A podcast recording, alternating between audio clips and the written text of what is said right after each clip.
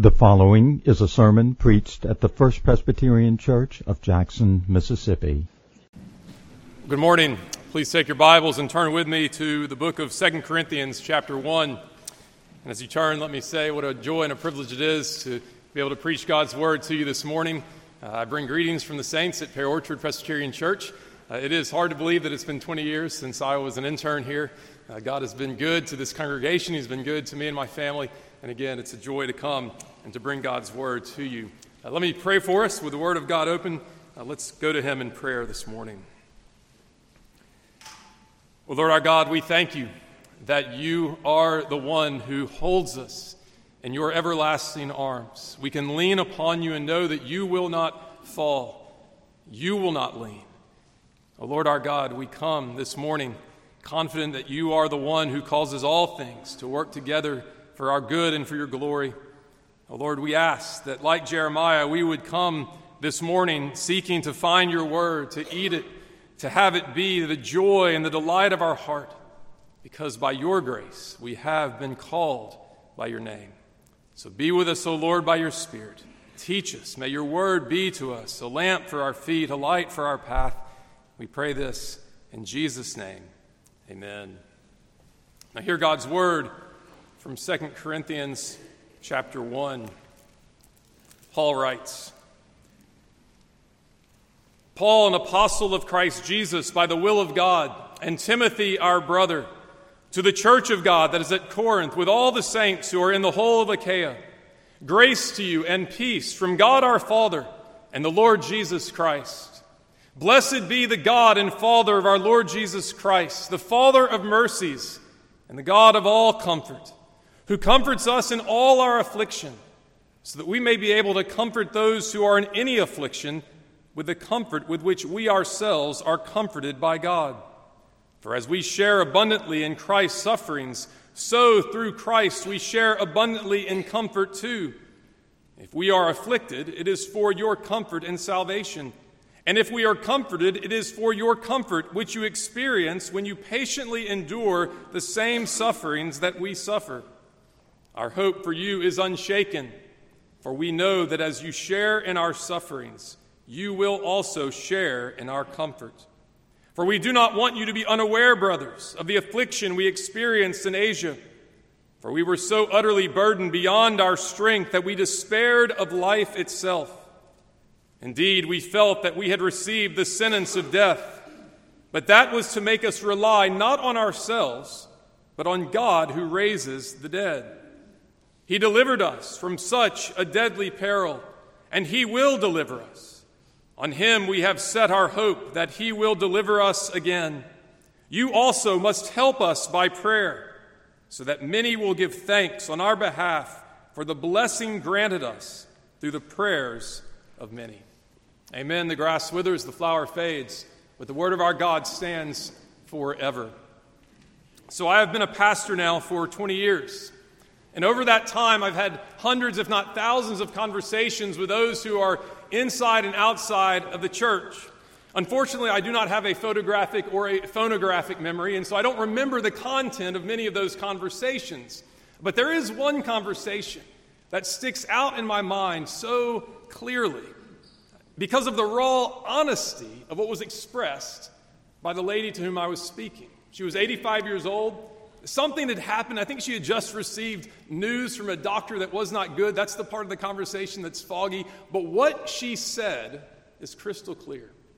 She said this to me What did I ever do to deserve this? What did I ever do to deserve this? That question is a variation on a, a theme that, that pastors get asked a lot. Why do bad things happen to good people? And of course, the answer is that bad things do not happen to good people because there are no good people.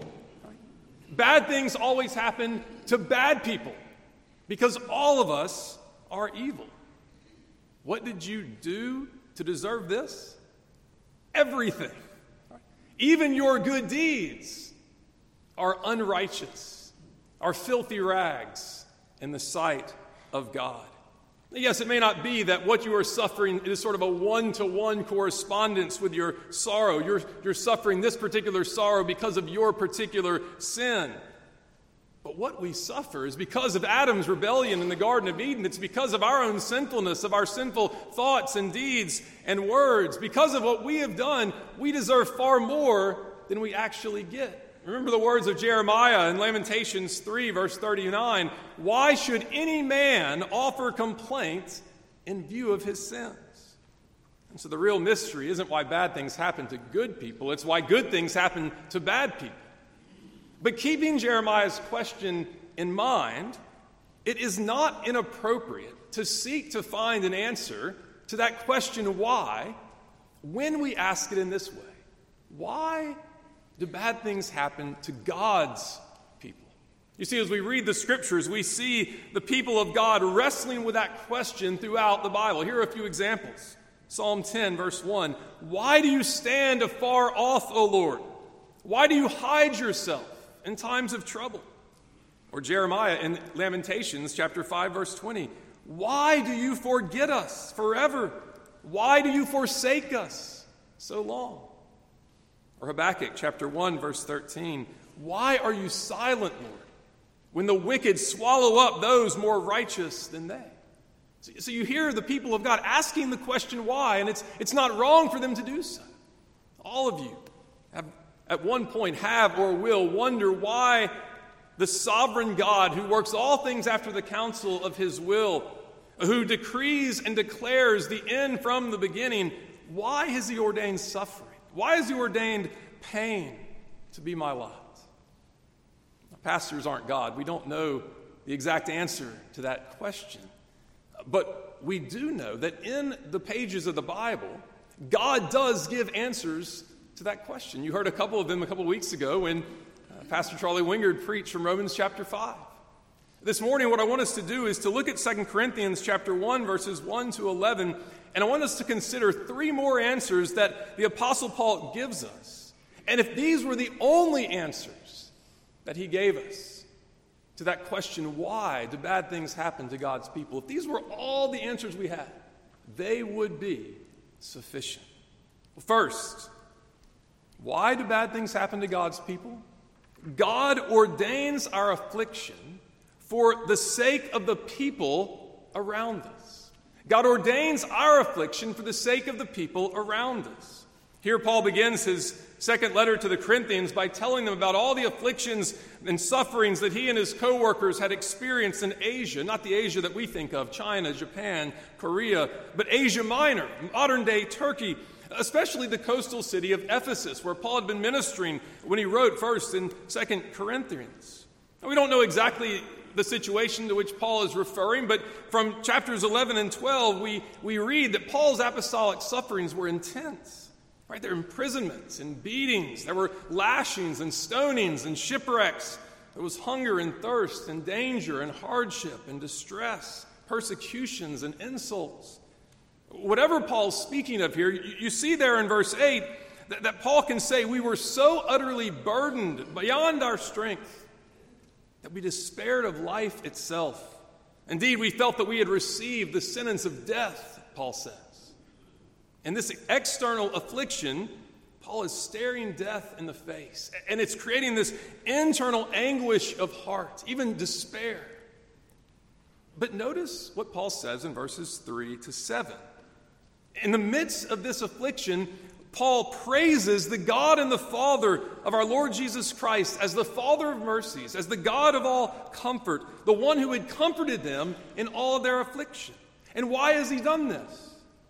Well, not just so that Paul would be comforted, but, he writes, so that we may be able to comfort those who are in any affliction with the comfort with which we ourselves are comforted by God. Think about this.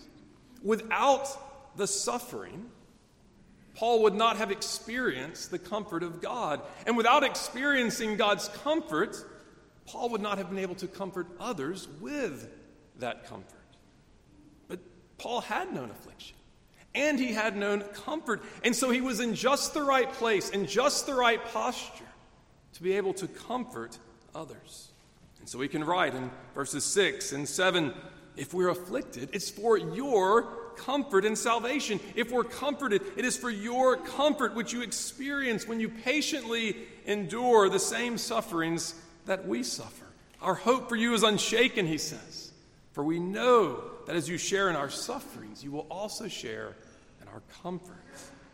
The point is this your affliction, coupled with God's comfort to you in the midst of that affliction, is actually a, nursery. It's a, it's a greenhouse. It's growing you, it's preparing you to comfort others, to give to others what you have received in a way that you could not have done if you had not gone through that affliction. God afflicts you in order that He might comfort you, in order that you might comfort others. The, the, the more we suffer, the more sympathetic and compassionate we become. Our eyes are open to the suffering of others, and we are made a more merciful, a more compassionate person. We are able more and more to sympathize with them in their weaknesses. We, we now know what it's like to walk through sorrow or anguish or affliction or pain or, or despair or fear. And so we're able to bring that same comfort to others. Do you believe this? Of course, in the midst of our affliction, it is hard to believe this. It's hard to believe that, that God is using our affliction for the sake of the people around us.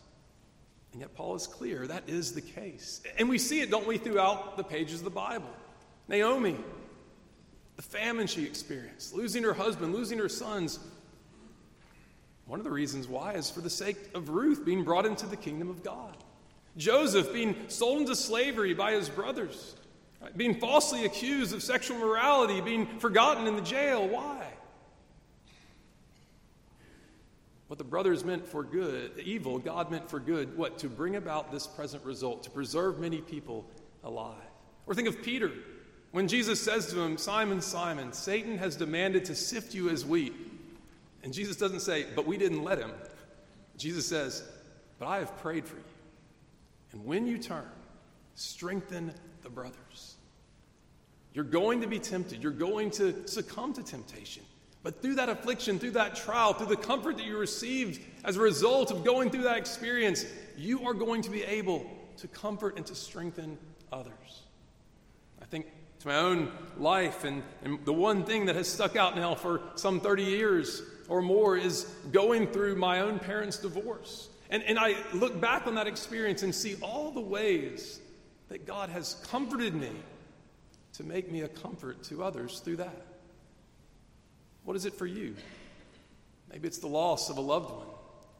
Maybe it's a health scare, both of you, either of you or of someone that you love.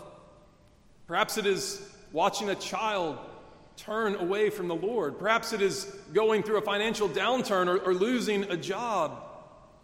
Perhaps it is falling into a grievous sin. Why has God allowed this? Why has God ordained this? Paul is saying one reason is for the sake of the people around you, your family, your friends, your coworkers, your neighbors, that you might be an instrument of God's comfort, of God's compassion, even an instrument of their salvation in the midst of their affliction.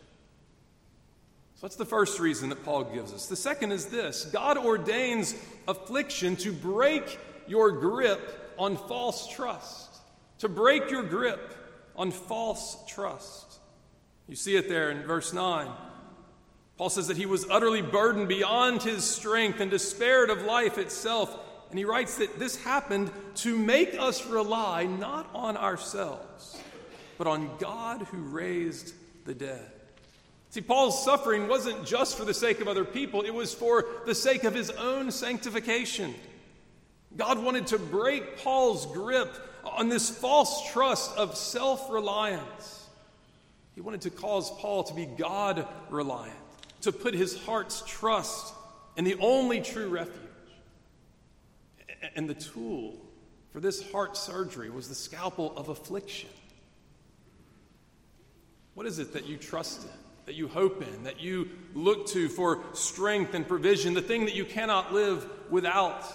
The, the thing that you think you have to have. If you lose this, perhaps life is not even worth living. often it's a good thing. It's not necessarily a wicked thing. Perhaps it's your intellect.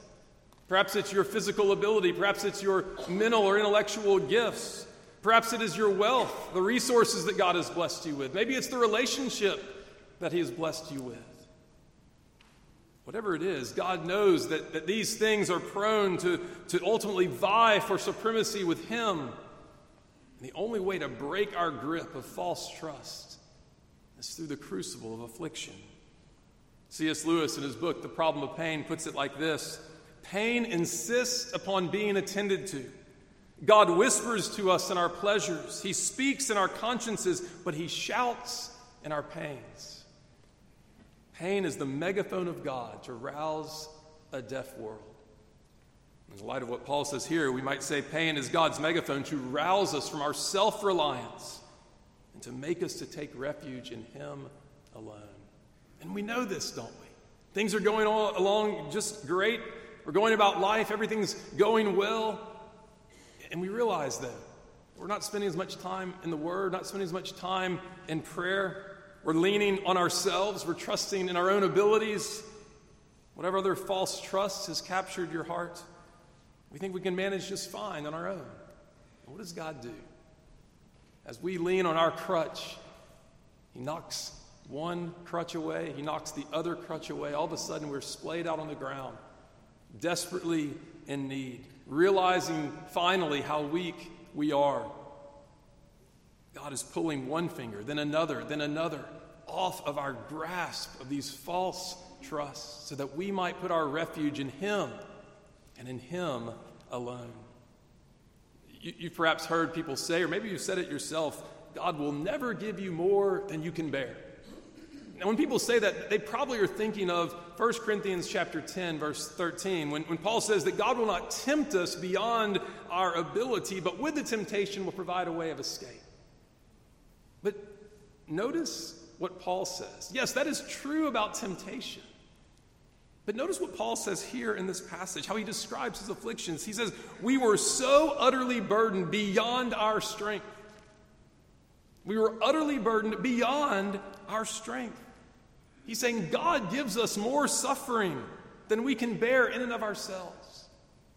Why? So that we will stop depending on our own strength and we will depend upon Him. We will rely upon Him and Him alone. This is what God was doing in Paul's affliction. This is what Paul learned, isn't it, through his thorn in the flesh that we read about later in this book, that God's grace was sufficient for him. God's power was perfected in Paul's weakness. And so this morning, if you are walking through some deep affliction, some deep trial, I encourage you to examine your heart.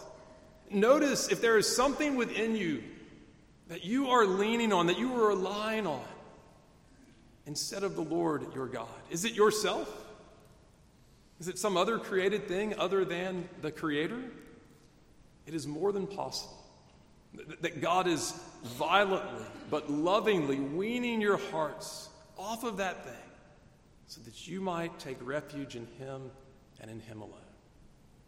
So we've seen that, that afflictions come for the sake of the people around us, that they, they come to break our grip on false trust. But finally, I want you to see in this text that God ordains afflictions for His own glory. Paul speaks to this in verses 10 and 11.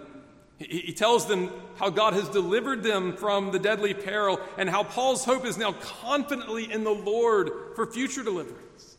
But now look at verse 11. He says, You also must help us by prayer, so that many will give thanks on our behalf for the blessing granted us through the prayers of many.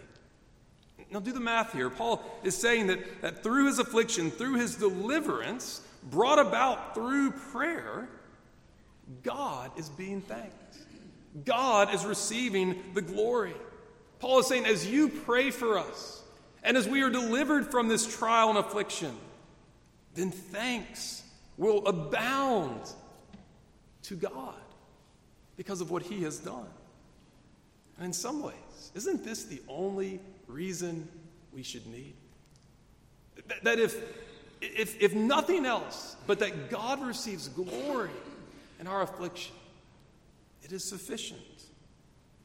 And here's the thing you may never be able to figure out why God has led you through this affliction, this trial. You've heard the saying that, that God's providences are best read backward. Right? When we have the perspective and the vantage point from which to, to look at our trials from a distance and to turn around and say, okay, so that's what God was doing. But sometimes, and maybe you've experienced this, sometimes, even backward, you're, you're still puzzled, you're still confused, you still don't understand why did God do that? Why was that the, the path that God led me through? I've always loved the illustration of the tapestry, right? That, that, that God is, is, is orchestrating our life and weaving our life together. And it's like a tapestry in which all we see is sort of the underneath side of that tapestry, right? All the, the, the strings and all the knots, and everything looks like a jumbled mess. We don't see the, the beauty on the other side that God is, is weaving together. Sometimes, yes, God allows us to catch a glimpse of, of that beauty and of, of the work that He is, is engaged in. But most of the time, our experience is Psalm 77, verse 19, which says this Your way was in the sea, your path in the mighty waters, and your footprints may not be known. We don't see what God is doing. But even if all you feel that you do see is that mangled underneath of the tapestry, you can know, says Paul, that God is doing what he is doing for his name's sake. He is doing what he is doing so that he might receive the glory. And since he is the only one in the whole universe who's worthy of glory and thanks and praise, if what I am going through is going to bring him more of that, then it is enough. Even in the midst of sorrow, I will rejoice that God's name is being glorified. And isn't Paul even doing that right now? He's like Job, who said, The Lord gave, the Lord has taken away. Blessed be the name of the Lord. Paul's doing that here. Blessed be God, the, the, God and Father of our Lord Jesus Christ, the Father of mercies, the God of all comfort. He's praising the Lord. He's declaring that God is the object of his hope, that God is the one who raises the dead, God is the deliverer. God is the one worthy of all of our worship, even in affliction. Do you see the, the directions that God is, is working and wants you to look in the midst of your affliction? Right? He wants you to look around. He's ordained your affliction for the sake of the people around you. He wants you to look within.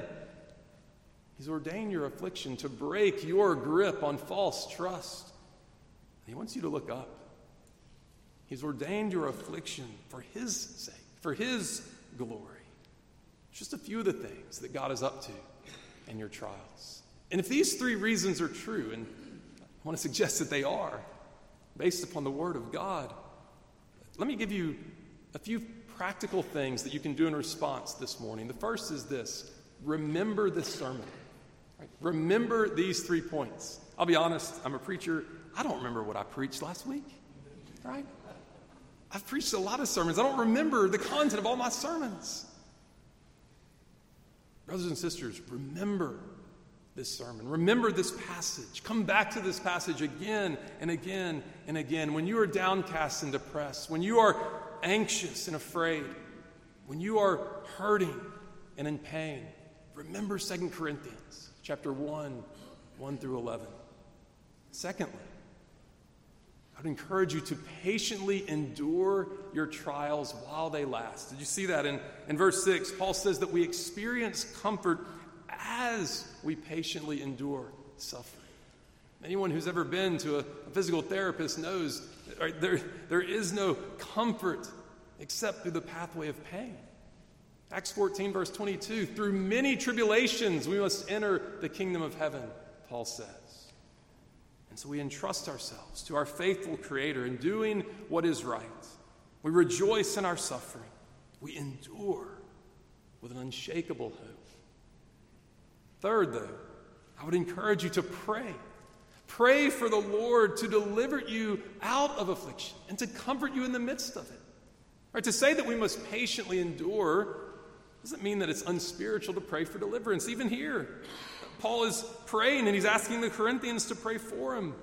Just because the sovereign God delights to work through the means of prayer to accomplish his will for that very reason, Paul is saying, pray in the midst of affliction. He doesn't say, look, our hope is in God, so you don't have to pray for us. He says, no, our hope is in God, and we are desperately in need of your prayers.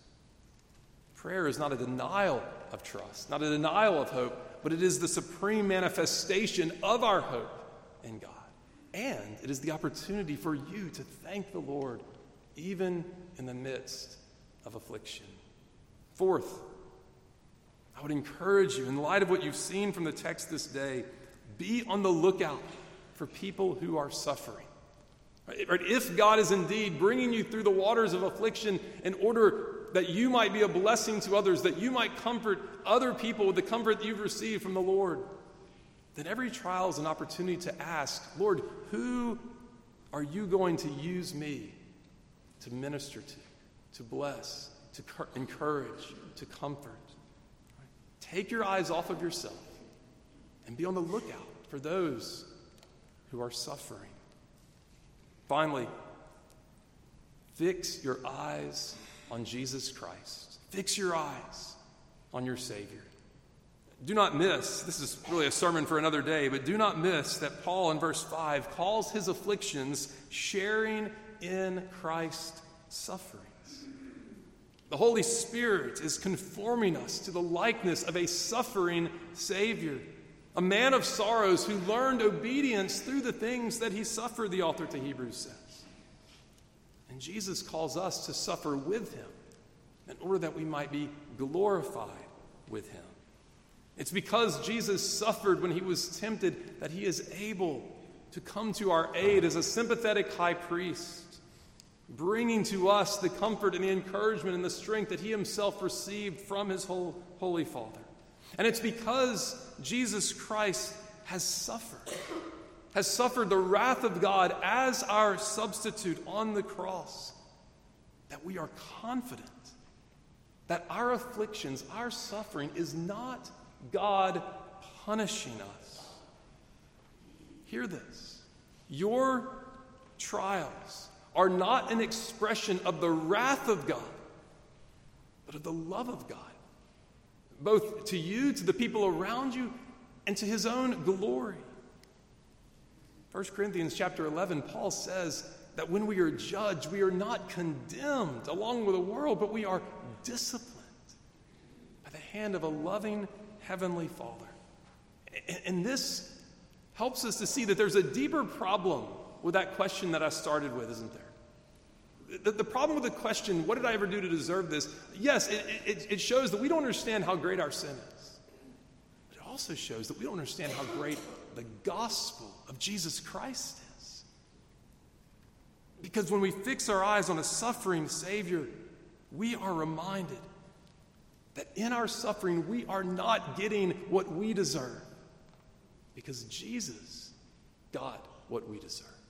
Jesus is the one who has taken away all of our condemnation, all of God's wrath, so that in our affliction we are suffering the, the loving discipline of a heavenly Father who will never let us go. But we know, don't we? Sound travels slower than light. Right? We can see those words on a page, right? We, we can see our suffering much more quickly than we can hear the truth of these words in our heart. Some of you perhaps may know that the end of the War of 1812 ended sort of in a strange way. Andrew Jackson fought the battle and won the Battle of New Orleans on, on January the 8th, 1850. But the formal ending of the War of 1812 happened in December of 1814 when the Treaty of Ghent was signed. Communication was so slow that it had not made its way back to America. And so the Battle of New Orleans was fought between the British, between the Americans. They thought they were still at war. Isn't that so often the way it is with us? In our affliction, in our suffering, we think that God is still angry at us. We think that we are still at war with Him. But if we are believing in Jesus Christ, if we are trusting in Jesus Christ, God is no longer angry with us. And so we fix our eyes on Christ. Isn't that the reason why we come to the Lord's table time and time again? To remember the gospel, to believe again that Jesus has taken all the wrath that we deserved, so that now our suffering is God's loving hand of discipline, making us more like his Son. Brothers and sisters, fix your eyes on Jesus, who for the joy set before him endured the cross for you and for your salvation. Let's pray together. Lord our God, we thank you that you have set forth these glorious truths in your word. Lord, I don't know what everyone in this room is walking through, but you do. And so I pray that you would give them grace to believe your word, to trust in the gospel, to know, Lord Jesus, that you have taken away all the wrath of God on their behalf as they put their trust in you. Lord, help them in light of the glorious gospel, in light of the truth of your word. Help them to walk by faith and not by sight. We pray this in Jesus' name. Amen.